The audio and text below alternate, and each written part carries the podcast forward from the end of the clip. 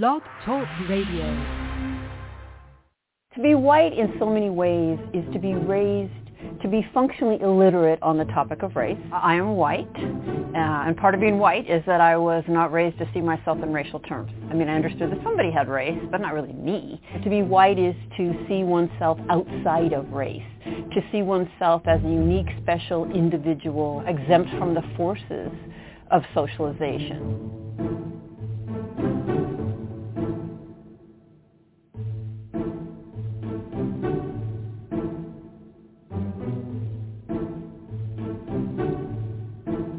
I'll never forget a moment of standing beside a black man leading a workshop on race, and a white woman said to him, I don't see color. He said, well then how are you going to see racism? Because I am black.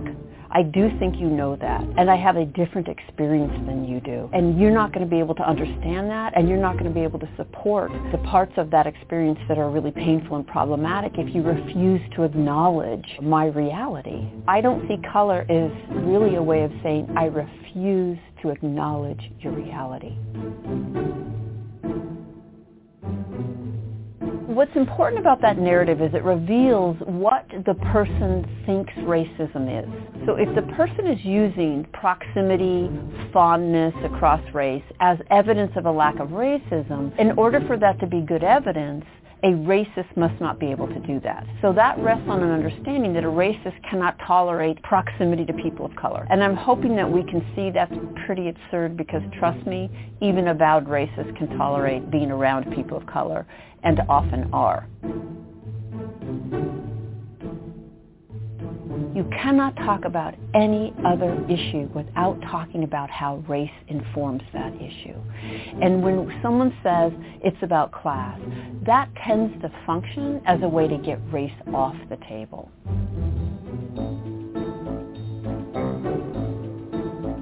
First of all, we're already divided by race. Uh, and focusing on race is, is not what did it. I would say not focusing on race, refusing to grapple with how race shapes virtually everything is what keeps us divided. And that is a very white narrative. All of those narratives function to get race off the table close the expiration, exempt the person from any further engagement, and protect the racial hierarchy and the white position with it, which is an unequal hierarchy. The challenge I want to offer my fellow white people is changing the question from if to how. So dominant culture asks if I'm racist. And I want to change that question to how have I been shaped by the forces of racism? How is racism manifesting in my life? Because it circulates 24-7, 365. None of us can be and none of us were exempt from its forces. And this is where individualism can come in. I have a particular story, but that story didn't exempt me. And so I can ask myself, how did all the things I see as unique about me set me up into the overall racist structure because it did.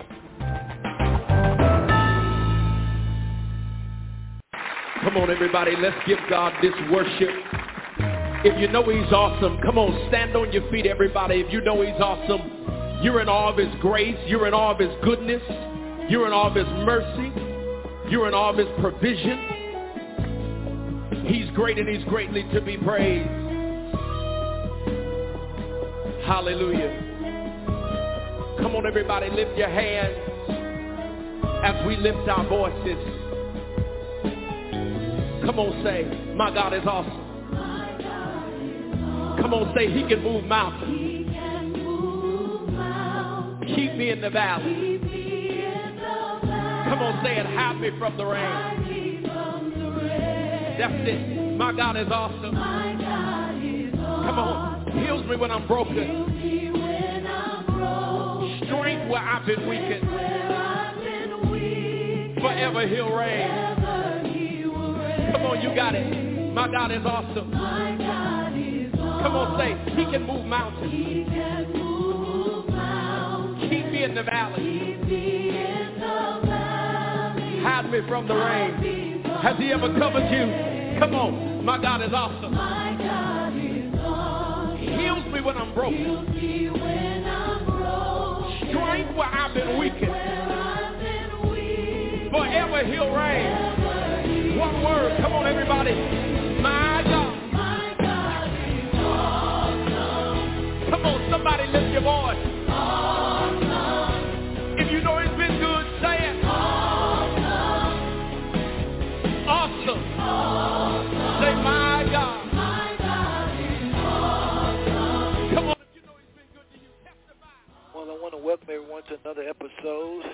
This blog talk platform. Is Brother Seth. Right here on the Five Stone Network. We want to thank you for your time tonight, brothers and sisters. We were on vacation, but we are back. It's good to be back.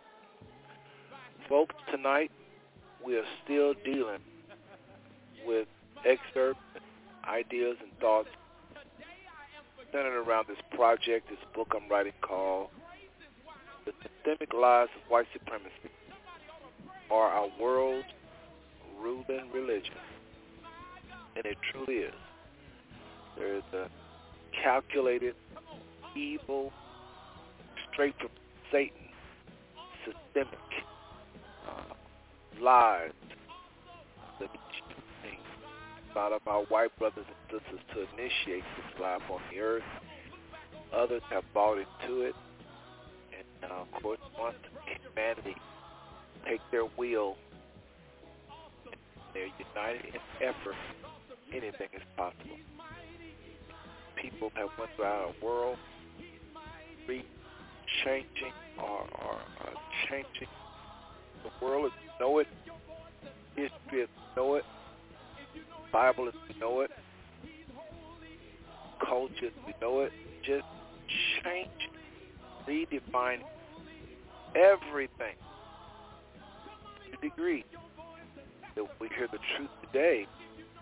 We often accuse people of hate, accuse people of insanity, accuse people that are trying to get a truth and how things were how Father wants to be of of being great ourselves.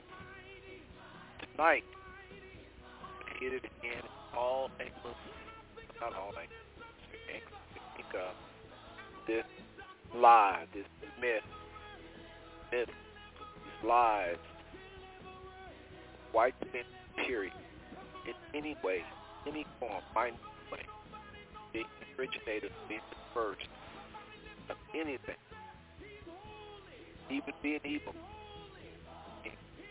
are good, you know. like I say so often, brothers and sisters, it's almost like it's just a fabric. It's the literal fabric that makes up America, white supremacy. A country, a brand new country, might I add, uh, that has influenced the world, lies, deception, uh, to control it, to, to, to again, uh, under the unction of Satan, uh, satanic beliefs uh, that would take one group of people and create something called uh, race based on skin color and to teach and pr- promote lies that one group is better than the other. To the degree let the world buy into it and begin to submit, submit to these lies. So this is what we're going to be talking about tonight. I'm not, I'm not doing it justice right now, but we will do it justice. Again, brothers and sisters, welcome to Sunday night's program. All right, tonight is, of course, September the 4th, 2022.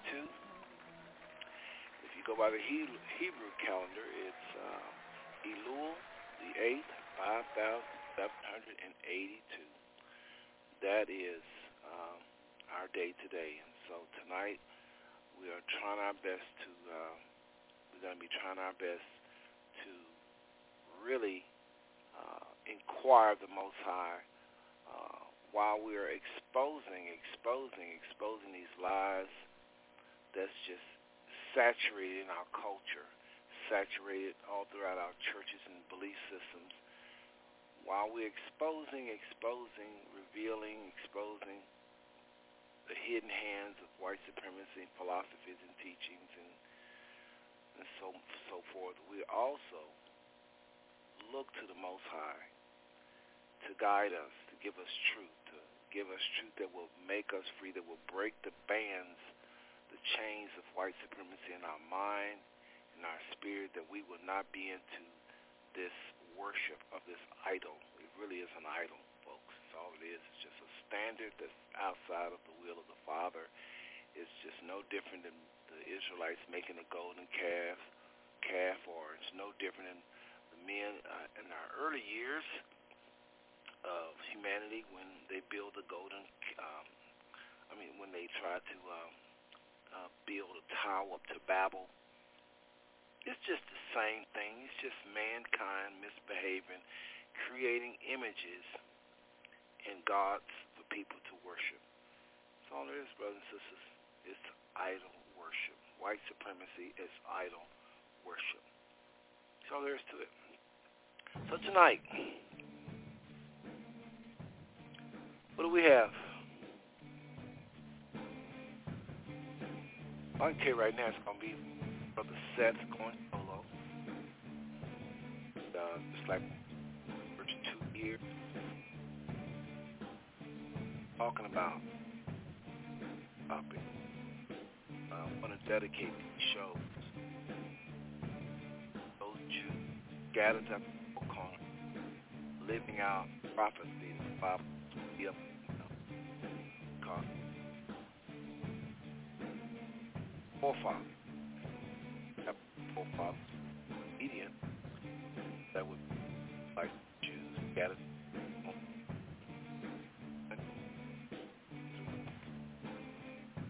time and has ever Father said things happen.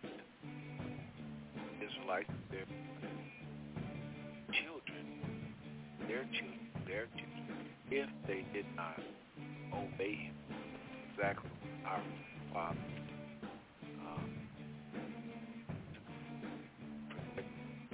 most high, carried away scattered. And so, today, we find ourselves in America. We find ourselves uh, Europe. We find ourselves in Africa. We find ourselves in China. So tonight, I want to dedicate this show to you, and uh, just to tell you that we here at this Five Network are aware of you. You're out there, aware of your pain, don't take it lightly. Very serious when we say we these shows are dedicated to you, O Israel, scattered throughout the four corners. You know who you are. Some of you don't though. But those of you that are living out those prophecies, Deuteronomy 28, that was to happen to Israel when they walk in disobedience. We don't believe and we don't see uh, nations living out the blessings that was upon Israel in the first uh, 14 verses of Deuteronomy 28. We don't see any nation on the earth living out those blessings. So we have to believe that they're operating under curses, not to mention that uh, Moses said before he died, Chase said, that when I die, you'll be rebellious people. We look for the curses. Uh, more importantly, we're living in them, brothers. We're living out those curses now, and I don't believe more that uh, the Father's behind that nation that he called the north country to rule over us. I don't think he's no longer behind us. So I think what's happening now, we've served our sentence, so to speak, uh, in these lands where the Father scattered us. And at this time, we're just simply the changing of the guards, brother. There's a changing of the guards. And I think what's happening is uh, a lot of our brothers and sisters are um, a lot of our brothers and sisters are simply um, um, going through um, what happens when those in power do not want to give up ground, not want to um, give up territory uh, that they've been ruling over. Not to mention some of us are reluctant to take up our rightful place because we've been serving so long. So you got a problem that's what's happening right now as I speak in 2022, uh, and I'm sure the years to come. There is this this thing about these Israelites where they don't want to take their rightful place, and there is this thing about those that have ruled over us, those oppressors. They don't want to give up control. So you got one group of people that don't want to give up control, another group of people that don't want to step up into their rightful place. However, there is those that are doing just the opposite.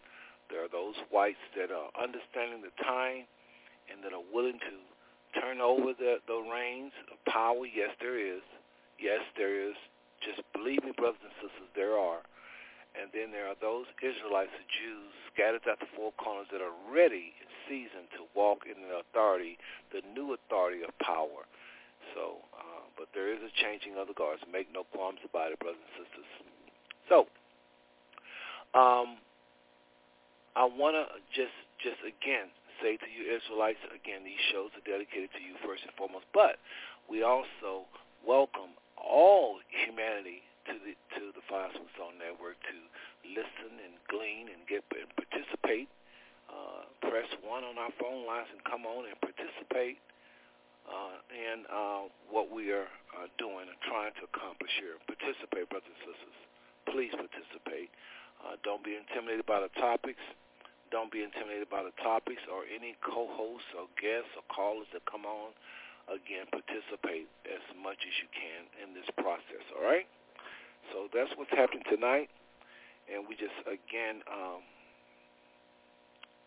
just want to make that clear that everybody is invited uh, to participate and, uh, and you're welcome. But the show's first and foremost is dedicated to the Israelites. I want to uh, play another clip by um, the um, young lady that I opened up the show with. And by the way, her name is uh, Robin DiAngelo. Uh, Robert DiAngelo is the author of White uh, Fragility, uh, White Fragility, and uh, it's a New York Times bestseller. And I don't, I'm kind of shocked that something so controversial would be uh, a bestseller, but nevertheless, it is a New York Times bestseller, White Fragility, and that's why I opened up the show uh, with her talking about race because this lady right here is no joke, and I thank the Father for this is what I mean by there are a lot of whites that are willing to uh, uh, allow uh, and, and promote uh, so-called blacks uh, uh, uh, who are ready to walk in their destiny, and uh, she is doing that by challenging a lot of this um, unrighteous uh, rule by whites under the um, influence of white supremacy. She is speaking out against white supremacy. And uh, so just have hope, brothers and sisters, those of you that tune into the show and you've just had it up, you just fed up with this whole notion of, of white supremacy and uh, you're just really upset about the whole thing. I know we have people tuning in all the time looking for answers, and and they know Brother Seth is not going to be one of those gentlemen that or, or one of these. Um, it's not going to have his network uh, walking in hate. And so a lot of y'all like the Five Smooth Network because you know that over here at the Five Smooth Network, we're going to uh, love, walk in love, but we are going to deal with white supremacy, and that's why you tune into the show. So uh, uh, I just want you to know, uh, again, have hope, brothers and sisters. Be encouraged. There is a Most High. You know that. You know that. Believe that. And some of you uh, need to just remind yourself of just how powerful He is and how He have dismantled many governments before America, and that America is just another power a giant that is going to fall. I'm talking about the wickedness of America, not the righteousness, but uh, her wickedness has come up before the Father, and she is going to fall. Know that, brothers and sisters. Be encouraged by that. And uh, this uh, author is just one of many speaking out against this evil system of white supremacy. Folks, we, there's a lot of sin in our world. There's a lot of sin in our world. Oh, my goodness. So why do I talk so much about this sin? This sin is a little different to me. This evil is a little different to me. This uh, philosophy is a little different to me, uh, or either we can even call it a religion. This is a different uh, animal because white supremacy creates slaves. White supremacy literally creates folks to sin, folks feeling uh, rejected by the Father when he didn't reject them. It's going to cause them to spin out of control with rejection, and the Father never rejected them. You know, hiding people's, uh, taking people's place in scriptures by whitewashing the scriptures to uh, uh, that a lot of white, so-called whites in power have done under the influence of Satan. I got to keep saying that because I refuse to give all this power to white people. Uh, that would be white supremacy all over again. No, it's Satan, brothers and sisters. It's Satan that have divided that have divided man, mankind along uh, a social construct called race, uh, based upon color. This whole invention, and so most of this stuff is just uh, these lies we're hearing is just illusions, and even a lot of us that have accepted this term black is that's what I am. Many of you have accepted you're black. Many of you accepted you're white. Uh, this right here is giving strength all by itself to this philosophy and to this white power structure. You may think you're innocent, but brothers and sisters, if you are con- calling yourself and claiming to be black or claiming to be white, you right there flunked the test of being innocent. You're not innocent.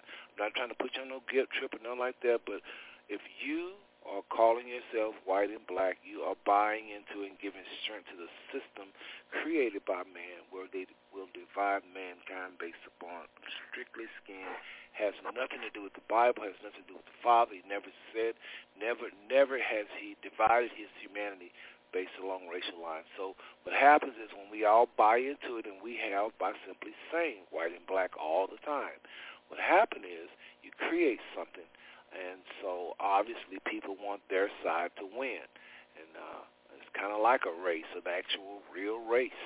You know, uh, people want those that they feel have something in common. There is this natural thing to just want to be with your kind. So if you feel like you're black and you're supposed to be, st- and they're supposed to define you as a group, it's obviously the one that's to hang around blacks, which means you're going to be influenced by however way blacks think. Uh, you're going to have uh, in your culture, you're going to have certain things you that you would define as your culture if you think you're black. If you think you're white, you're going to define your culture uh, as a certain uh, way based upon what so-called white people say. And so you're going to defend your turf, so to speak. You're going to be proud of your turf, so to speak. You're going to be proud of who you are, who you think you are. And again, if the Most High have uh, made you this way, then you should be proud and you should fight for your your your your kind and all of this. But guess what? Has absolutely nothing to do with the Most High. So you are fighting and promoting and standing up for something that is an illusion, an illusion, and illusion, and illusion. You are fighting a battle that the Most High never ever ordered you to. You're defending turf that the Most High never, ever ordered you to. You're trying to preserve, a lot of our white brothers and sisters trying to preserve something that the Father never told them to preserve. And that's what brings us to this show tonight, right here on the Five Stone Network. The systemic lies of white supremacy are our world's ruling religion one more time, I'm going to bring on uh, this young lady. Uh, she she's not young, but she may say she is. She may think she is. But Dr. Robin DiAngelo, um, we're going to play one more clip by her, and then I'm going to get into some things that, again, that is dear to my heart uh, about this topic. And um, just want you to hear uh, some angles uh, and also some angles that she have on this topic. And I want y'all to know that I just met this lady. I just found out about her about a week ago. So this book has absolutely no influence by her uh, up until this moment. I mean, I'm, she may influence some some some some of the future writing because I haven't finished the book yet. But this lady I ran across, and I knew nothing about her, but I'm just trying to show you how the Father is using different people to say the same thing we've been saying here at this Five Smooth Stone Network for years before me even getting wind of who she is. So it's very encouraging to hear, again, uh, our so-called white brothers and sisters. Uh, I have to say so-called because, again, we don't buy into race based on color, but if I say who I think they are, y'all get confused. You won't know who I'm talking about. So, uh, but I just so this is why we say race based on color. Anyway, here she is talking about again, uh, uh, uh, just different uh, angles on race that you will hear nowhere else. So here we go. I hope you enjoy this. Turning now to the continuing debate over how to tackle racism in America. Our next guest is calling on white Americans to address the subtle ways in which she says they cause racial harm every day. Robin DiAngelo's 2018 book, White Fragility, catapulted to, the, catapulted to the top of the New York Times bestsellers list amid the calls for social justice after the death of George Floyd. Her new book is Nice Racism, How Progressive White People Perpetuate Racial Harm. It argues well-meaning people can fuel racism. Robin DiAngelo joins us now for an interview you're seeing first on CBS this morning. Robin, thanks so much for being with us. Thank you for having me. Good morning. First of all, what exactly is nice racism?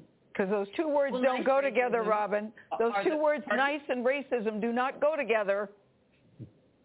Well, if it grabs your attention, that's a good thing. We need to grab uh, one another's attention and start having a a difficult conversation or continue having that conversation.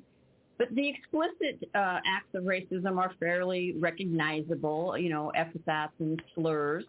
Uh, but there are many more subtle manifestations. And because they're more subtle, they're more insidious. Mm-hmm. Uh, they're often perpetrated by well-meaning people uh, who are not aware that they are causing harm uh, and are in denial about that. Robin, you, you say in the book that you've been guilty of this yourself, that you, have made your own missteps. What, what, what you, were you referring to? Oh, well, absolutely. I, I'm well aware that I have perpetrated racial harm across my life, and I'm also well aware that not one moment of that was intentional or, or conscious, but it still caused harm. And an example I open the book with is uh, back when I was in college, and I'm a non-traditional student, so I was in my 30s at this point in my life. Uh, my partner at the time uh, and I were visiting uh, another city, and there were some friends of hers she wanted to look up. So we made plans to meet this couple at a restaurant. Um, I had never met them before, and when we got to the restaurant, I saw that they were both black. And at that point in my life, I didn't know any black people. I was rarely ever around black people, and I was excited. Uh, I wanted to immediately establish that I was not racist so how did I do that? I proceeded to regale them all night long with stories about how racist my family was. Uh, I shared every joke, every comment, followed by, can you believe they said that? Mm. Thinking that what I was demonstrating was that I, I recognized those things as racist and I would never say those things. Yeah, so that what made you better than your family. Doing, yeah, that made you yeah, better than I your was, family. Yeah. Yes. But I was subjecting this couple all night long to all those comments. And I would not have brought the conversation to race if they had not been black. So I was also objectifying them. Mm-hmm. And I wasn't paying any attention to their signals as they grew more and more uncomfortable. And maybe the last point to pull from that example is my partner, uh, while she wasn't participating in those comments, she also wasn't interrupting them. Mm-hmm. And so she contributed to, to uh, allowing that to happen. And that's a great example. My intentions were to show I wasn't racist, but the impact of my behavior was racism. Yeah, I, listen, Robin, when I read that, I, I sort of laughed, but I was also cringing for you because I've been yeah. in a situation with white people and they'll pull out pictures of, look at my brother-in-law, look at my daughter-in-law, look at the things that I've done. And I'm thinking, now, why are you showing me this? Or I have a friend right. who's sick and it turns out she's black and they just wanted me to know about it. So I, I, I yeah. really related to what you were saying. But what was fascinating to me is here you were in your 30s, you had had very little contact with black people, and you said 75% of whites in this country have little or no contact with black people in their lives. I, I thought that was so fascinating to me. Yeah, that's based on a survey by the uh, Public Religion Research uh, Institute, and I think it's pretty clear uh, in most white uh, people's lives. Most white people live segregated lives um, and are not taught to feel any sense of loss about that. And if we're being honest, it, in large part, we measure the value of space, of neighborhoods, of schools by the absence of black people. But Robin, For what me, do you say to people, because I want to get this point, when you say there's Robin trying to make white people feel guilty again, what is your response to that? I, I think that's a, a willful misreading of my work. I'm not interested in guilt. It, it serves no good purpose. Um, I'm clear that I have uh, per, uh, participated and per- perpetuated racism in my life. I don't feel guilty about that. I didn't choose to be conditioned in uh, a society in which racism is the bedrock. And the antidote to guilt is uh, reparative action, yeah. uh, responsibility. I again, I didn't choose my conditioning, but I am responsible for the outcome of it. And when you change your understanding of what racism is, when you move past this idea that it's an either or proposition, you know, either good people or bad people, uh, good, guilt becomes moot. Yeah, guilt is, is not a particularly productive emotion either. Right. Robin DiAngelo, thank you very much for being with us. The book Nice Racism goes on sale tomorrow. Ahead.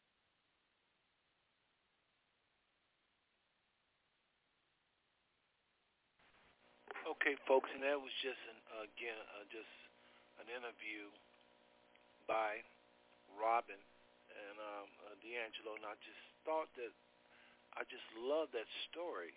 That just fits a lot of where a lot of white people at. But remember that this show is not focusing on uh, whites per se. This show the way my angle is, where I differ from Robin, is her thing is getting white people to see how uh, they are racist, and and and that, and even in, in thinking they're not because they was went into the army. She talks. She says that that's another thing she uses. Uh, she's getting them to see that they are practicing uh, by you know just just a lot of ignorant things they say and do, and I appreciate her angle on it. Just shared because those so-called whites listen to the show tonight. I definitely want you to understand that um, what Robin is, is, is has revealed tonight. That's exactly how I feel. Uh, uh, uh, there's it's the good people in America that probably is the bigger problem than the rebels, than the loud racists, because there's millions of good people. Uh, I don't think most people are extreme racists. I think most people really think that they are exempt, like she was just saying. That's the bulk of where I think a lot of white people, as she says, 7% have little or no contact with uh, blacks as far as dealing with this topic, I agree with her. So let me ask you a question. If 7% of most whites have little or no contact with black people where it relates to race, let me ask you a question. How are we ever going to solve this? No, really, how, how, are we, how are we ever going to solve this? This is why Brother Seth have taken it upon him to every Sunday talk about this thing and try to hit it every show from a different angle. And I wanted to bring her on tonight to just show just how good white people feel about race, and yet they're practicing and promoting it. And this is the good white people. You heard her talk about that promotion, promoting uh, white supremacy. They are ignorant to how they're strengthening the hands of this system what do you think uh, bad white people are doing, so-called white people? If this is what good white people, then I would throw in there church-going so-called white people. If this is what they're saying and doing, what do you think the rest of the people are doing? And I'm going to open up our our angle on it at the Five Smooth Stone Network, what we've been talking about for the last, I guess, eight to nine shows on Sunday, and that is what about 92% are, well, the, the United Nations say 10% of whites, 10% of this country is white. So what about the 90% of this, of, of, uh, let me slow down. Many of you already know that the UN and other agencies have said that white, so-called white people make up 10% of the world's population. All right. So my question to you is, if whites only 10% of the world's population and 90% of the world's population is people of color, seeing the dominance of white supremacy and seeing how uh, a lot of people are promoting this, we talked about this on several shows back, y'all. I got a bill. I can't keep repeating everything. But if they are practicing these, are they buying into these lies that whites are telling those in power I'm talking about? If they're buying into those lies and spreading these lies and acting out on these lies and have been doing it forever and will protect, uh, uh, uh, will fight against those that don't subscribe to white supremacy. If that's 90% Uh, of, uh, uh, of, the, of the, if 90% of the world is not, is, is non-white, how do we think? Where do we get this notion from that it's a white man's problem or it's a white woman's problem? White supremacy is a, like a coin, brothers and sisters. One side is the teaching that white is superior in some way, whatever that we can talk about, whether it's in education or uh, whites that build America or whites trying to civilize all of humanity and that they have something that others don't. We can just, just take any lie that they ever told. But my point is, somebody got to believe that in order for so-called whites to rule globally, to go in and out of countries and do the things that they're doing with very little uh,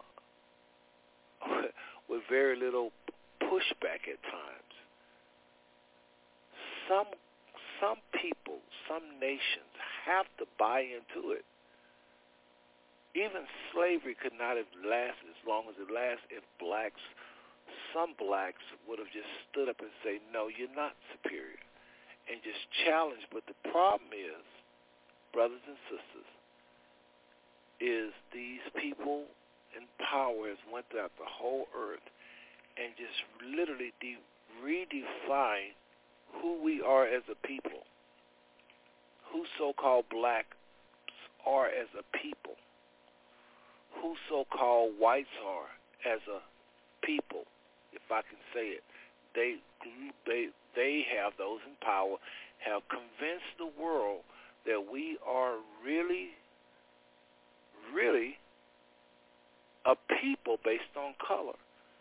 And they have convinced the world that America is a better place than anywhere else in the world.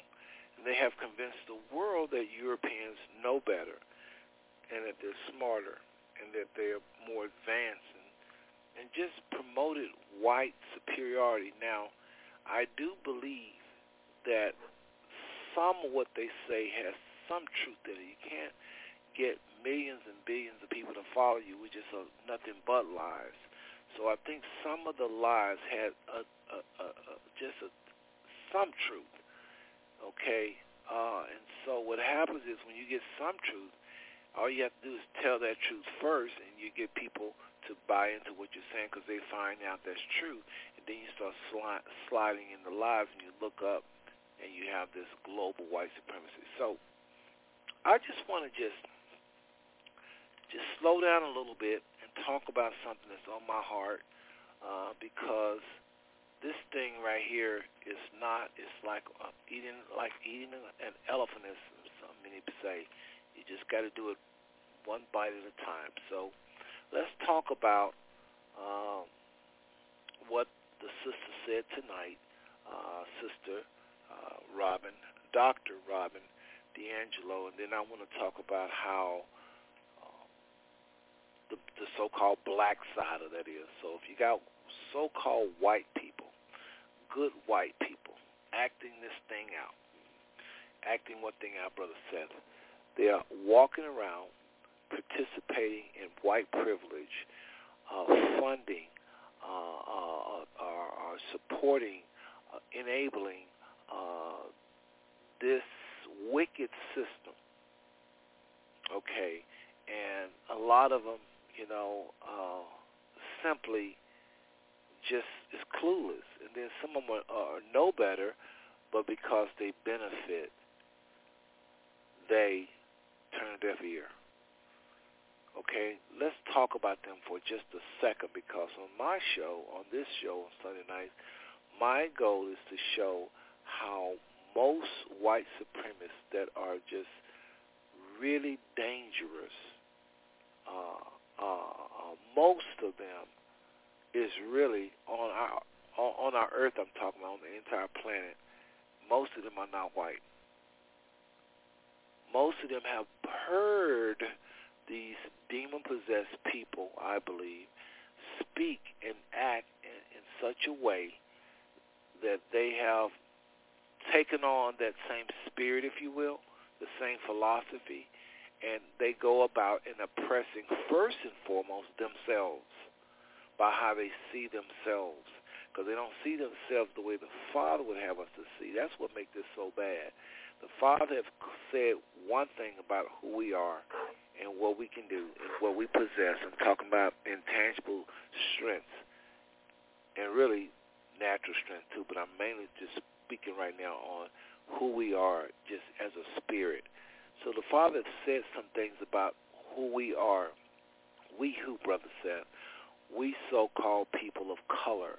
Uh, the Father says some things about who we are and what we can do through him, with him.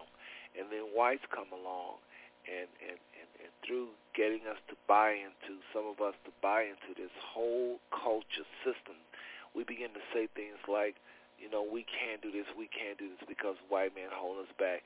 And and I know that there are efforts by those in powers to hold back those so-called non-white people. That right there is true all day long.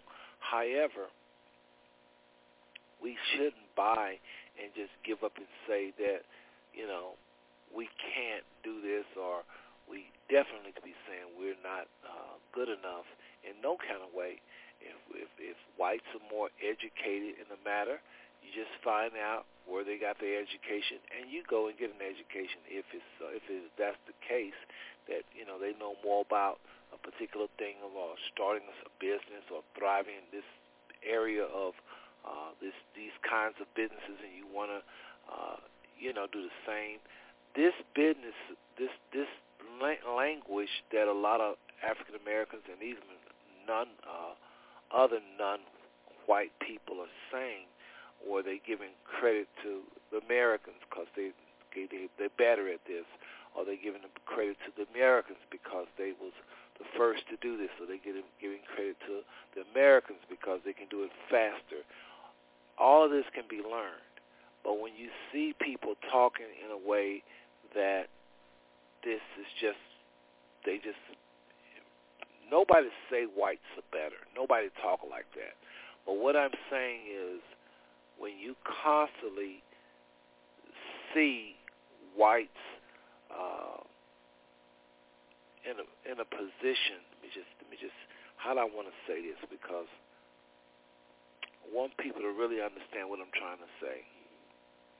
I talked a lot about foreigners the last few shows and it's kind of like I'm going to have to go back and just kind of borrow uh, uh, what a lot of foreigners say to, for people to understand what I'm trying to say right now. What I'm trying to say right now is this, brothers and sisters. The Father wants us to see things the way he see things. End of story. There shouldn't be no other voices, no echoes after he speaks. But we have come into a place mentally and emotion and, and, and uh, just in our thought pattern, in our spirit, even for some people, where we have just we just feel like whites, so-called whites, just have a better life. That's white supremacy. Just because we say it because they have things, they have better things than a lot of people. Number one, the Most High never said that things would make you happy. Okay, the Most High never said that things in and of itself will make you happy. Things do what things do. It gives you a temporary high until you get used to it. No thing, nothing we own brings the kind of peace and the joy that the Father has promised. So many of us listen to whites even if it's body language of whites, we think that they have it better, and we think that they can do it better, and we can we think that they can do it faster, and we think that they just is invincible, and, and, and some of us even think that they are more wicked, which means technically they still are more powerful. And that's, you know, be it good power, bad power, we feel like they have it. And so tonight, brothers and sisters, Brother Seth, what I will plan on doing tonight is just kind of talking a little bit about what the what the doctor was just talking about, but to also bring it back home and to share how uh, uh, this thing of white supremacy, the reason why you see so many groups out here doing what they're doing and, and just terrorizing the country is because there is more a more serious system set up, and these are just uh, if you will, white supremacists without class. But there is some classy white supremacists that sit in the White House, classy white supremacists that sit on boards and that instruct the banking system and that runs our world. That is the same as these extreme Nazi, uh, you know, uh, those. I mean, these people. That is the. Uh, what's the word I'm looking for? When you think of white supremacy, you think of these kind of people, these extreme folks. These extremists, these extremists was birthed out of what I'm talking about, a a, a culture, a literally a fab. The fabric of America is swimming in white supremacy. I mean, these young guys out here saying white power and hell Hitler and all this stuff. You got to really listen to what they're saying they're not stupid. A lot of what they're saying, a lot of good, well-meaning church-going believers believe like them. They just don't believe in getting out and being violent with it. But a lot of them feel like so-called blacks are taking America down. A lot of them feel like we are uh, people of less morals. We are unclean we are, you know, uneducated and don't want to be educated. Just a bunch of lies these people have come to believe. And uh, to be honest, if you ask some of us, some of us so-called African Americans or or black people, even so-called just non-white people, we believe the same thing. We believe the same thing that they often say. Uh, uh, uh, these white supremacists I'm talking about. Just take a little sip of this coffee. So, brothers and sisters, tonight, like I said, I'm going to just slow it down a little bit. I'm going to talk a little bit about the purpose for the book because a lot of you are just, you're still not clear as to why Brother Seth is even writing this in the first place. Some people feel like it's, a, it's divisive, just like with her. She, I heard her testimony where she's saying that people are thinking she's doing the same thing, going around trying to start a race fight or trying to um, put guilt on people, and it's not true. Dr. Robin DiAngelo is doing a very powerful work in the earth, and I feel like the Father uh, wants this done. He wants us free of thinking uh, uh, uh, uh, we shouldn't have white people in the place in our minds where they are. They shouldn't be in the place that they are in their own minds we have to humble ourselves and understand there's one higher power and that the rest of humanity is under this higher power and all of us are brilliant and all of us can contribute to do great things. I mean, all of us have gifts. And so this is what I believe the Father wants me to tell uh, the listeners, that that's pretty much what's happening. The Father want us to believe what he say. The Father want us to accept what he values about us, how he sees us. The Father want us free. The Father is a very jealous Elohim, a very jealous God. He don't like sharing his glory. And when we sitting up instead of saying the Father has come against us Israelites, us Jews, and it brought us into uh, America to, to carry out these punishments that's to be upon Israel. Instead of us saying that and giving all the glory to the Father, although he's doing it in his wrath, it's still a mighty thing to see. A slavery was a mighty thing to see. It's, it was it was mighty. It was something to behold. The Bible talks about how the Father is terrible in his acts, meaning he's powerful just to see and comprehend. And this is who supposed we're supposed to be talking about uh, as being all powerful, not the white man, not how bad he can be, how evil he is, or you know, is to give the most high credit for bringing us, us who the Israelites, to America, scattering us out the four corners, first of all, the earth, and then many of us finding ourselves in America, going through a lot of this, this the Father has ordained. This is not white people. The Father has ordained that we be scattered and placed in ships in our houses at some point, led by women. It's not something he desired for us. He just said that if I, he told our forefathers that if they basically live by his laws and seek his face, that uh, this was going to be uh, the result of, of what their children and children and children to many generations go through. So instead of giving the Father the most high credit and saying, you know, uh, Father, how terrible are your ways? You know, you, uh, you know, instead of just humbling ourselves and saying and giving the Most High all of this glory and praise for um, how He's handling us through these people from the north instead of us not uh, giving the people from the north uh, credit, uh, but give the Most High. What we what we do is we give these people from the north, we make them out to be more than what they are, and I believe Satan is behind this, of course. Y'all know that, and I know I say this, been saying this pretty much every show, but I'm going to embarrass repeating, that did y'all know prior to uh, uh, back in the day when Europe was a baby that a lot of whites darn near worship, well, a lot of them did worship blacks. They really did. And people don't believe that, but just just do a little research on it. Whites idolize dark-skinned people early on in Europe. It's true. And we think that they've always had this animosity or whatever, uh, this hatred for us and always see have seen us less than them. That's not true. There was a point where whites literally worshiped blacks.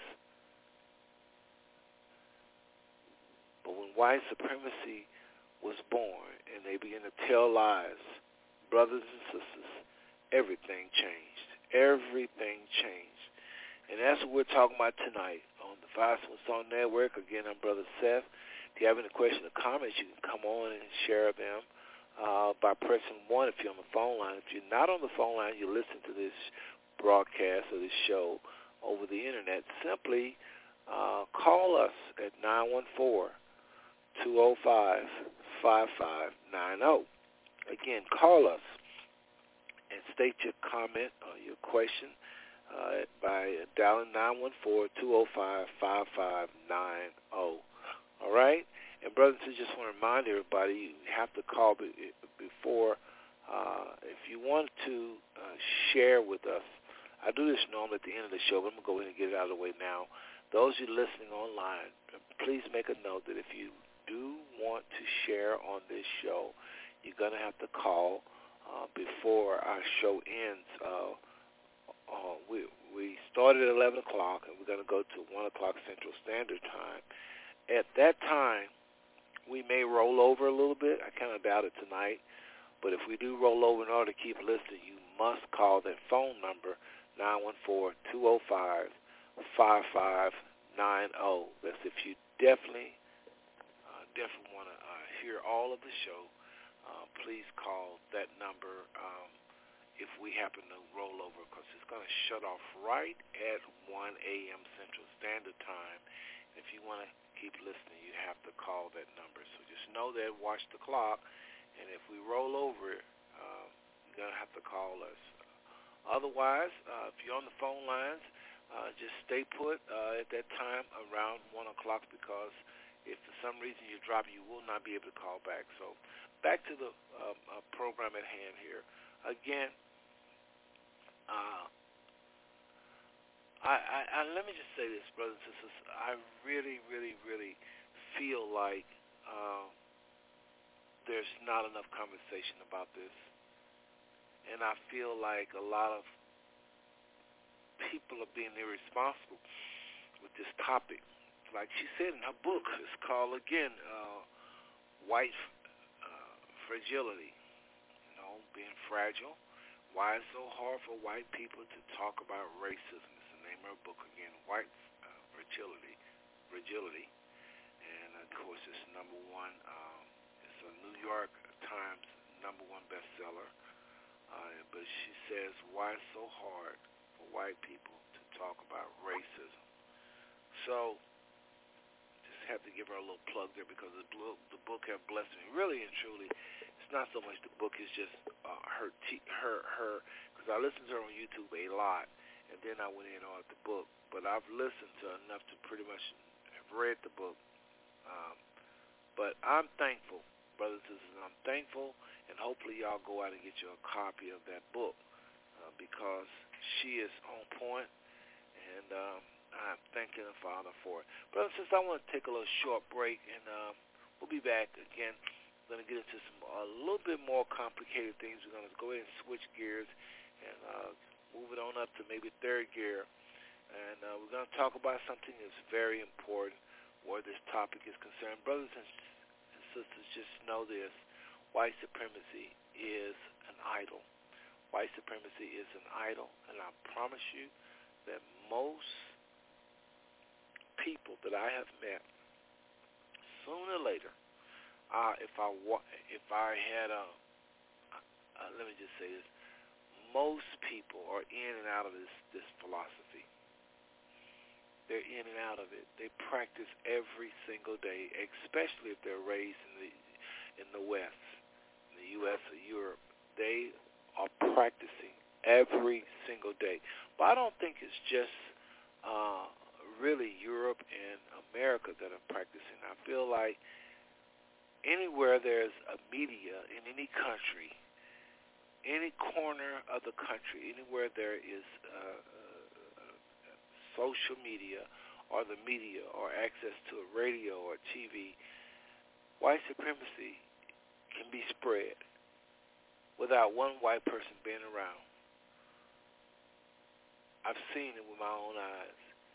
I met foreigners that was full of this, and some of them rarely seen white people, but they was full of white supremacy, full of it. And I just believe in doing these shows that it's the biggest thing in America that divides. I know that there's something, you know, people say, well, money is it. Maybe money is it. Maybe it's number one. But I know one thing. This germ, this these lies, really, as as the title of my book says, these lies, these systemic lies of white supremacy, they really are our world's ruling religion. White supremacy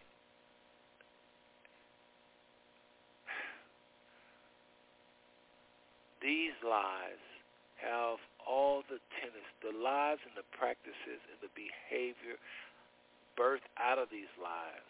What people do, how they express themselves about these lies, it's no different than any other religion. I mean, it's a religion. It's a set of beliefs carried out no matter what. I'm going to hit that a little harder, but I'm going to open up some other things that I haven't mentioned since I've been doing any of these nine shows. I'm going to talk about some parts of the book we haven't gotten to yet, and I think you'll be blessed by what the Father has given me over the years with regards to this this this idolatry. Okay, so to take a little short break and uh, wet my throat a little bit when we do shows. When I do shows by myself, it's a little difficult uh, with regards to talking because your throat gets dry because you you don't have anybody to kind of go back and forth with. So when you're doing it by yourself, you got to just keep talking. These are the kinds of things that happen. But I chose this by, on purpose because I want to do the show solo because there's so much to share and I feel like sometimes I have to go uninterrupted. So that's why brothers have to do these shows on Sunday by myself. But again, if you're on the phone line, you want to get a part of the action, or if you're even in the chat room, go ahead and ask your question, and we'll get to those questions as soon as we can. All right? Uh, I say we. I just I'm so used to saying we. Y'all forgive me. But um, anyway, we'll be right back, brothers and sisters. We're going up to the high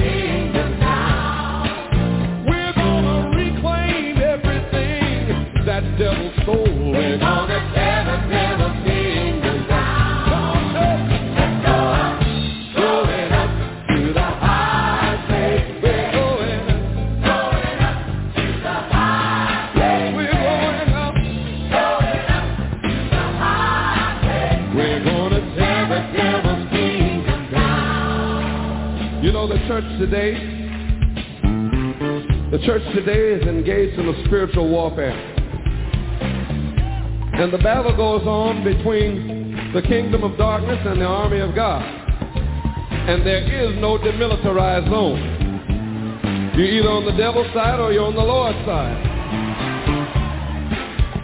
Now we know that the Lord Jesus Christ has won the ultimate victory at Calvary. We know that, don't we? But our mission, our mission is to enforce and maintain all that Jesus purchased for us at Calvary. There's a lot of things that the devil has stolen away from the church. Health, prosperity, peace in our homes and our communities, righteousness in our government. These are things the devil has stole. But as the army of God, we're taking them back. Amen. Are you with me? Are you with me tonight? Are you with me right now? Well, let's go up to the high place and tear that devil down.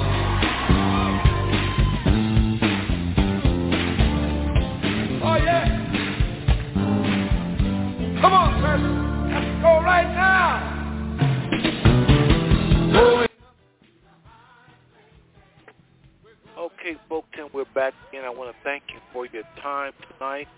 Um, again, dealing with the book uh, that uh, I'm going to be writing. And my brother Seth, founder of the Five Network. I'm going to be dealing with, uh, again tonight, talking about systemic lies white supremacy, our world's ruling religion. One more time. The name of the book that I'm working on is the systemic lies of white supremacy are our world's root religion. And that song is very important. Ron Kenoly wrote that song years ago talking about going up to the high places. And uh, it's not a beat. It's not a, uh, I know he kind of picked up the rhythm and he said, let's go up now. But it's not talking about a song or a beat or how fast they go and anything like that. It's talking about making declarations uh, to, to war against lies, deception, ignorance. Uh, any lies, not just white but any lies. Regarding your health, regarding your state of mind, regarding your family, your children. So going up to high place pastor with declaring the Father's word over your life. And you heard him say earlier, he was going to go and, and claim all that all that Christ have purchased with his death, burial, and resurrection. So this is not about a, a rhythm. But sometimes I think people listen to this song and they think it's just about how they clapping or how fast they're going. No, he's talking about let's go right now. Let's, as we sing, begin to declare and, and, and claim things. Uh, you heard him say peace in our homes and, and peace in our government. These are the authorities.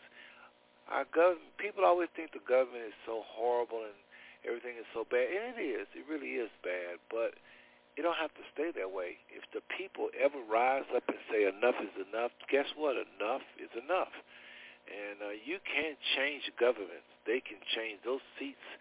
You know, they make they vote, and uh, we who would have thought that they would overturn abortion? I hope so y'all on the right side on that on that issue. But who'd have thought that in 2022 they would overturn that whole abortion case? Folks, humanity is not just completely taken over by Satan. I, I think a lot of our world has been but it's not 100% in the control of Satan. It's a lot of people under the influence of Satan.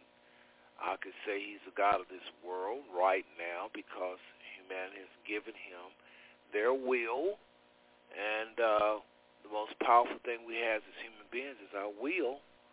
And so, yeah, you can say pretty much he's the God of this world, but it don't mean it's a permanent status things can change, and guess what, brothers and sisters? According to Scripture, things will change. It's not won't always be this way. Okay, there are righteous remnant that the Father's waking up and rising and, and rising, raising up, and they are going to take their rightful place. And like the song just said, they're going to go to those high places and they're going to speak and command things to be so. People think it's about bullets and tanks and bombs. No, that's what happens in the natural realm, but all warfare start in the spiritual realm. And it has to do with seeing things the way the Father says seeing things and declaring whatever he says to us in the spiritual realm, declaring it be so in the natural realm. Uh, it's just that simple, brothers and sisters. It's not complicated.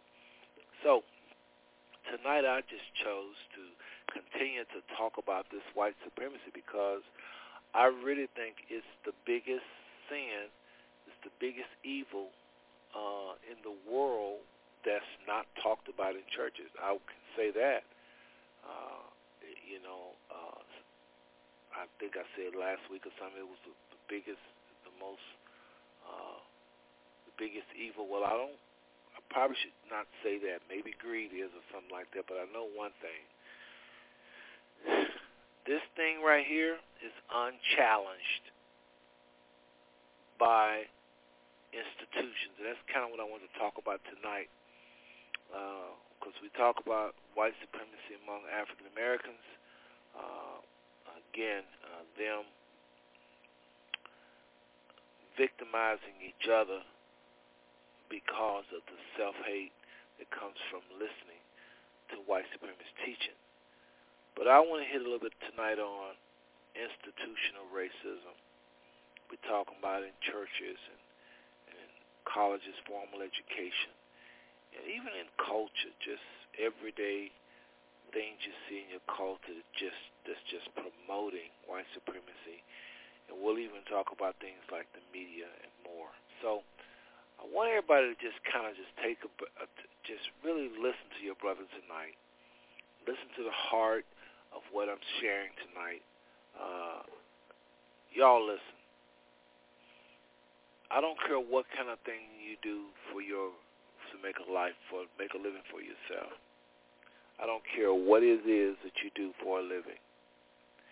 If you are practicing white supremacy or you are, and again, we say it like this, you're practicing in thought, speech, or your actions. You are promoting evil. And at the time you are practicing white supremacy, you are promoting evil. If you're looking at yourself through the lens of what white people, white males or America has said, you're mistreating your own self. If you are a white person and you look in the mirror and you see yourself better than smarter than, more prettier than. I mean, is there is such thing as people being beautiful. I understand, but really and truly, according to the Father, all of His creation is beautiful. All of them, all of us. Now you probably say, no, you trying to say because somebody think they're cuter, more prettier, that makes them a white supremacist. That's not what I'm saying. I'm saying if you're a so-called white person, you feel like because of your of your whiteness, you are better, you are prettier because of your whiteness. If you if that's you or you a so-called black person and you think whites are more beautiful just by the way they look, they look so white. You're only saying it because you're under the spell of white supremacy you're under it's it's like a spell. Truth be told, if we just want to hit just the beauty thing, and I don't want to stay on this long because uh, since Christ have come, none of this really matters. What I'm about to say, it really don't matter that much because Christ have come and has changed the whole ball game. But white skin early on in ancient time was not pretty.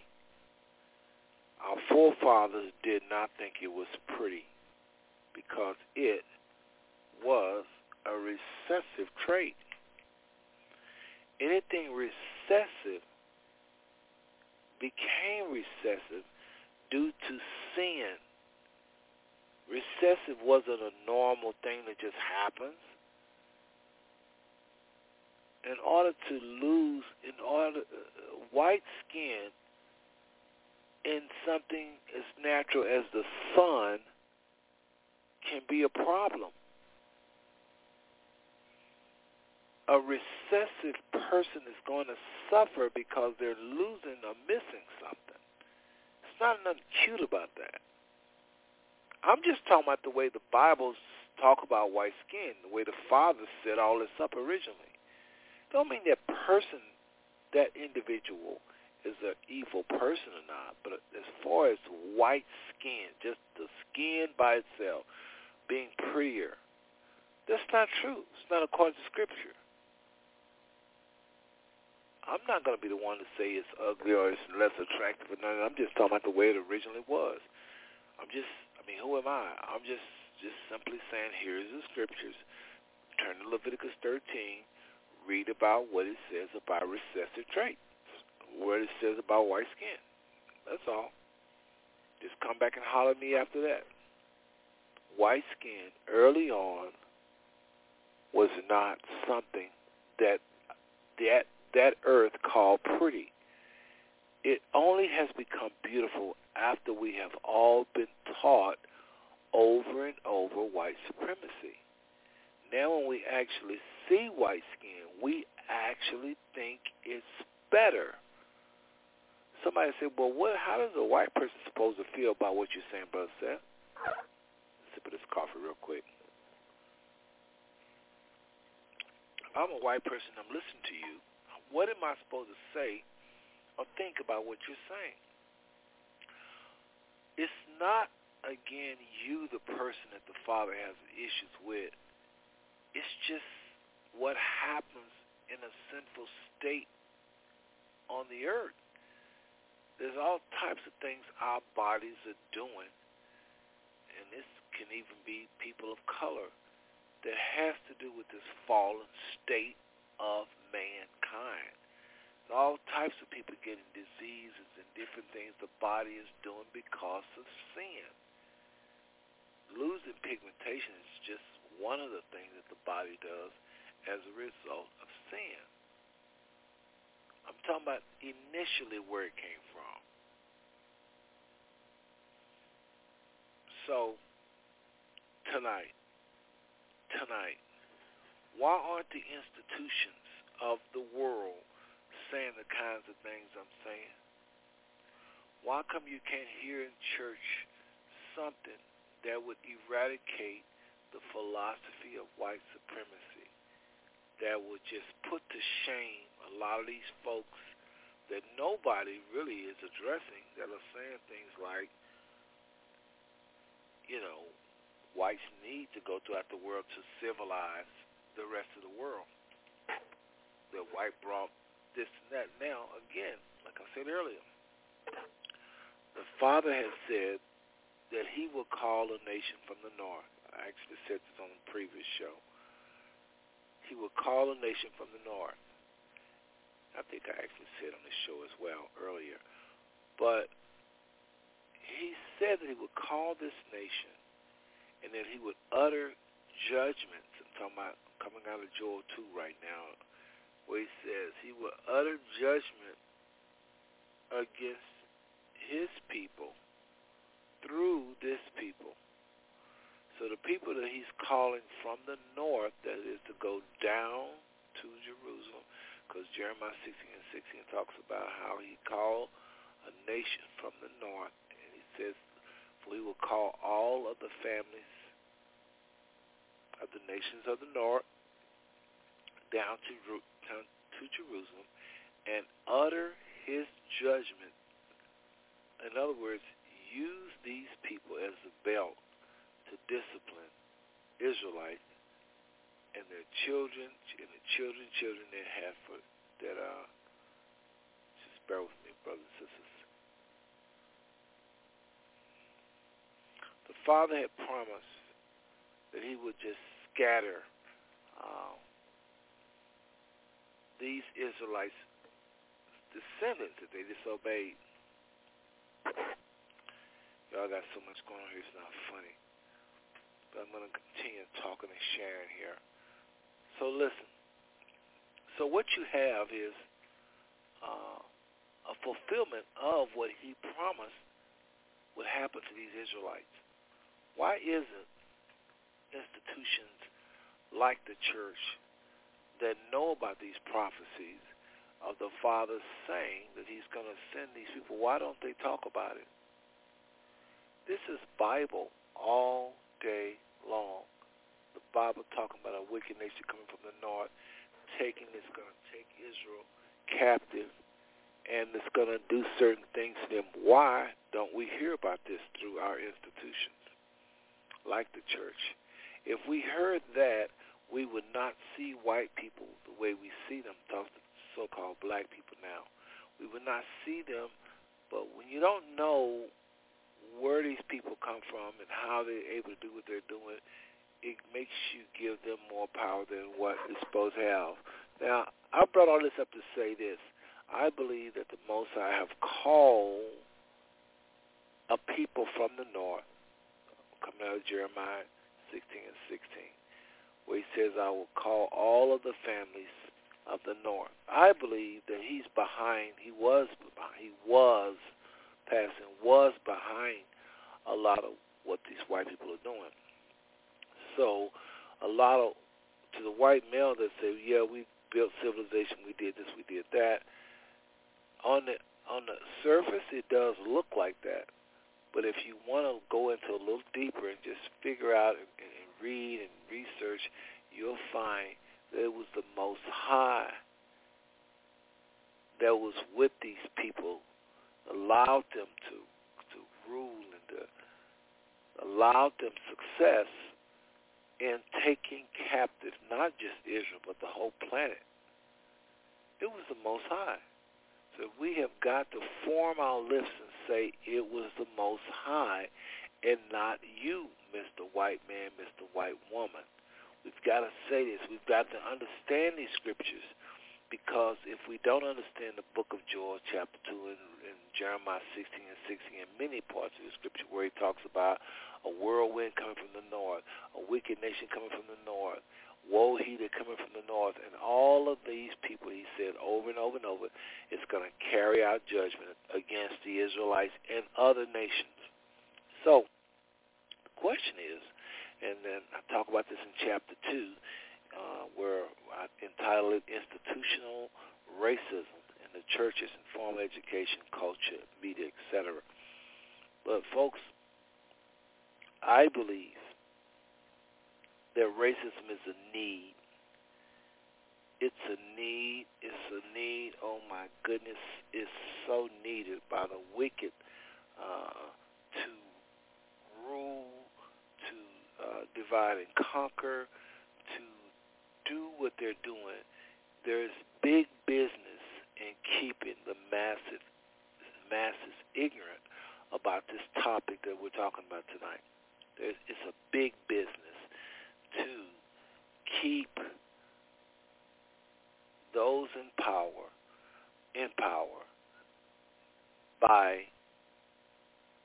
promoting this concept of black and white.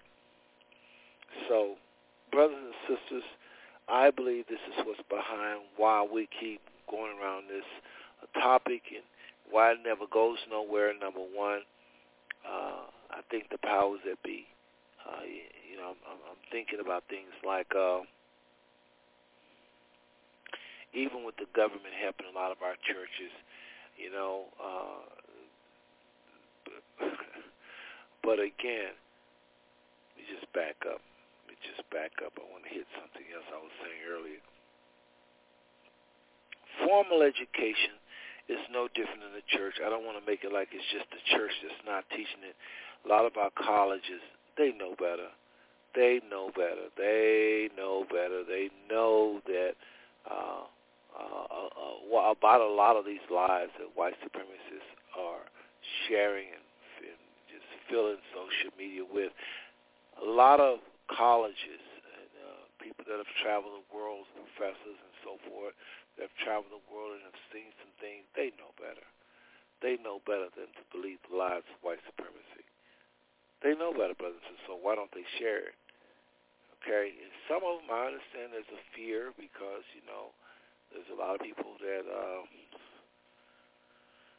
that would do something to you for talking this way.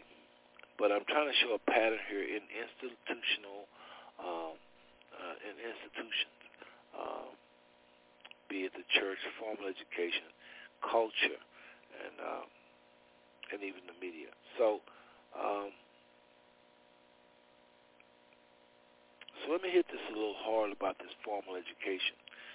You know, I believe, I've come to believe this, uh, brothers and sisters, that uh, told you I'm going to talk about some things I had mentioned before, and this here it goes. I really believe that our education system in America uh, knows what they're doing with regards to hiding glory of non-white people and promoting glory of white people. I don't think they're innocent at all. I think they know what they're doing, and they know the power of what people can do once they find out the truth. They can take that thing called a will, and they can will to pray and will to invite the Father to help. They can see the danger, first of all, of what's going on. And they can, I'm talking about human beings, powerful human beings, once they find out what's going on, uh, and uh, with regards to white supremacy and and, and, and, and in regards to who they are and, and who our white brothers and sisters are, and once a person is totally woke, as they say on the streets, you pretty much those in power have just lost they have just lost that. And I just think there is incentive set in place to not share these kinds of things that I've been talking about tonight. That's what I believe. I just believe it. People pick on the church, the church, the church, but I think it's these colleges, it's these high schools. They make it their business not to uh, debunk white supremacist lies that's all around us. They choose to walk away. And I just think those of us educated formally need to understand while you're getting paper, and that's good, please know uh, that it's laced with white supremacy, and that truly you know nothing of the world. If you're educating the West, I'm talking about exclusively educating the West. There's a good chance you know very little about what's happening in our world. Only in the so-called white world? Do you know and do you thrive? And can you know and can you thrive? Because you are a part you are their product. That's what the this edu- education system does. It, it creates uh, products of this American empire. Gets a little sip of this coffee. But why don't they talk about it? Why don't they talk about it, brothers and sisters? Why don't the, these powerful colleges these colleges with a long, long history of, of educating some of our brightest minds in, uh, in America. Why, why don't they talk about this? Why don't you hear more people talking about this recessive trade? And why, why, why, why, why don't you hear it? And I think uh, people like myself, and I may sound a little egotistical right now, I'm just being honest, but I think uh, people like Brother Seth, um, we come, we're far, we're, few and far between. We're few and far, and I uh, think that what some of y'all need to do is really get on board with uh, these Sunday night uh, shows. And when I say get on board, I mean copy and paste the address of these shows and send them to your friends because, brothers and sisters, it's, it's bigger than me. It's bigger than me. Think of your family. Think of your children and their mental state. Do you want them for the rest of their life to see this world through the lens, through the bubble of this thing we call white supremacy? Or do you want your children to see things the way the Father would have them to see them? And some of you may say, especially if you're white, you may just not say anything because you think, oh, it's such a benefit to to keep these lives going so you can enjoy white privilege. But let me tell you something about white privilege. Right now, they're saying that, I'm sure you know, you've heard about it, brothers and sisters, but a lot of white kids, number one, is going home, and a lot of white kids are hating being white, so-called white they're hating uh, what what history have to say about them. So much so, I know one governor.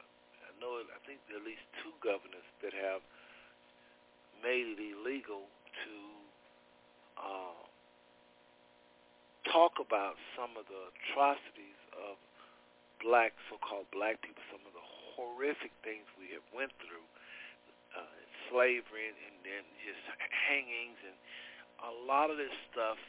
There are governors that are saying no, not in my state. So they don't want their kids feeling bad uh, for being white. Now, I do kind of understand it to some degree.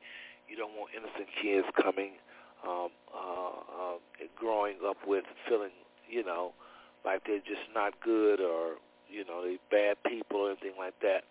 So I kind of understand what the governors are trying to do, but at the same time, uh, this would really help us out with white supremacy if they just told the truth and let these little young white kids who are going to probably grow up and be in a position to rule and continue ruling as their parents in, in some cases have done uh, are they going to continue to thrive? So what is wrong with sharing some ugly truths about white people uh, uh, to our kindergartens and middle school and high schoolers? I'm trying to show you our pattern here. It, it, they cannot. It is a need. It is a need. It is a show enough need. It's a need to promote white supremacy not just in America, but in the world. It's a need. And so, brothers and sisters, I think this the institutional racism is what I'm talking about right now. I'm dealing with chapter two of my book. Speaking of chapter two, let me just kind of go over how this book is laid out so far. So we're going to eventually hit chap- chapters three and four and five, six, seven, and so forth. But just really quickly, brothers and sisters. Um, you know what? I think I'm to not do that because I've done it several times in the past on past shows. So again, brothers and sisters, this is like part nine. All you gotta do is go back on the Sunday night show. bear with me here. So Sunday night show, and uh, just go back about uh, nine weeks, we've been talking about this this long, and I'm going to continue to talk about this. Uh, I had said I was going to start talking about once the book, book is wrote, but actually, I don't know. I may never uh, get a show up. Uh, we'll see. See how the father, because white supremacy is the biggest threat uh, uh, to Americans uh, as far as socializing socialism.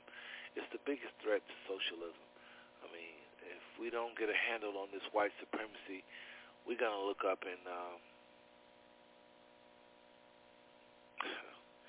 Lord knows, can't even, can't even finish that because we'll be in really bad shape if we look up and all of us just bow the knee to white supremacy and just started, you know, we just can never grow uh, placing people in a position to where God is supposed to be, the Most High is supposed to be. You can never, ever, ever grow doing that. Um,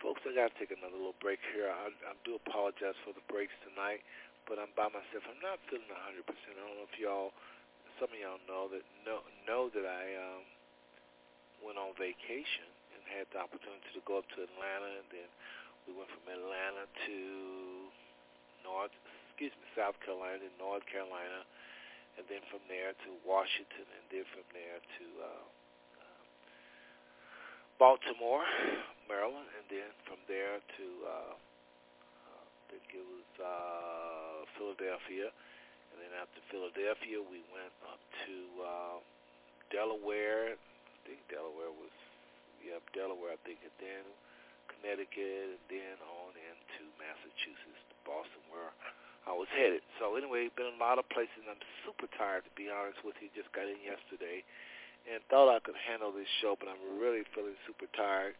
But I think I've said some things that will set a lot of people free if they would just listen and pray about it.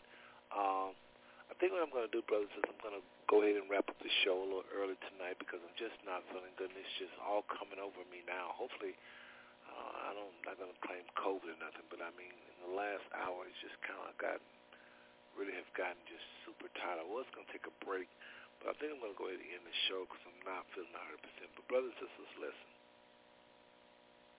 I've done eight shows at least, eight or nine shows. And uh, every show I hit on a different angle. Now, I've yet to talk about uh, uh, the final uh, of this one section in the book where it says how genuine good humans, how genuine good humans can believe evil lies and become like devils. That's what I'll probably do next week and give some case in points where people very good became devils, straight up like demons and devils um, um, through this philosophy. And then we got to get on even more. I hit this already, but I want to hit really even more about solutions for victims of white supremacy because we do have solutions. Most never leave us without solutions. So anyway, I'm going to bow tonight and go ahead and wrap up the show only because, again, Brother Seth, not feeling 100%, but I'm committed to this process. And that's why I'm really aimed at even trying to do this show because I really, really want to reach people and help them to destroy uh, these tentacles of white supremacy in their lives, choking them, choking uh, their relationships, uh, first of all with themselves, uh, and then with their loved ones. And I, I'm, I'm serious. It, it, it is it is the number I can't, I'm not to say number one. I'm just to say it's one of the top things that the Father did for me when he showed me that I was a white supremacist. And he began to walk with me uh, daily, it seemed like, daily, uh, delivering me, pointing out things in my life, you know, that was taking from my relationship with him, my relationship with others, and again, my relationship even with my own self. White supremacy was sucking the life out of me. I couldn't see even so-called black people in their proper perspective because I was looking through the lens of white supremacy. And it caused me to harm people without even realizing what I was doing. Sometimes, anyway, anyway, good night. Boy, I tell you, so much. Well, folks, tomorrow, again, we're going to be talking about um, current events. Current events is tomorrow. Hopefully we'll have some panelists in the house talking about that. I know we will. I just don't know who it's going to be. But just tune in tomorrow where we'll be talking about, again, current events. Uh, be blessed. Uh, again, I'm wrapping up the show a little early, but I think I've said a lot of things and um, that will really make you free It will really make you free just simply believe the truth. The Bible says the truth will make us free. Folks, I love every single one of you. I don't care what ethnic group you are of, and there's nothing you can do about it. Hopefully you was blessed by the audio clips I played tonight and the insight that I shared tonight about this religion uh, that's been forced upon us, this white supremacy And uh, hopefully you understand you understood what I said earlier when I said very often that uh, we just can't grow uh, the way the Father wants us to, into what the Father has called us to be with white supremacist frames of mind. You just ain't gonna work. It don't mix. It's diametrically opposing itself. Yes. White supremacy is. So, anyway, um, trying to think of oh oh and Thursday night I knew it was something. Thursday night, brothers and sisters, open forum. Open forum. Um, we'll see you then, all right? Good night.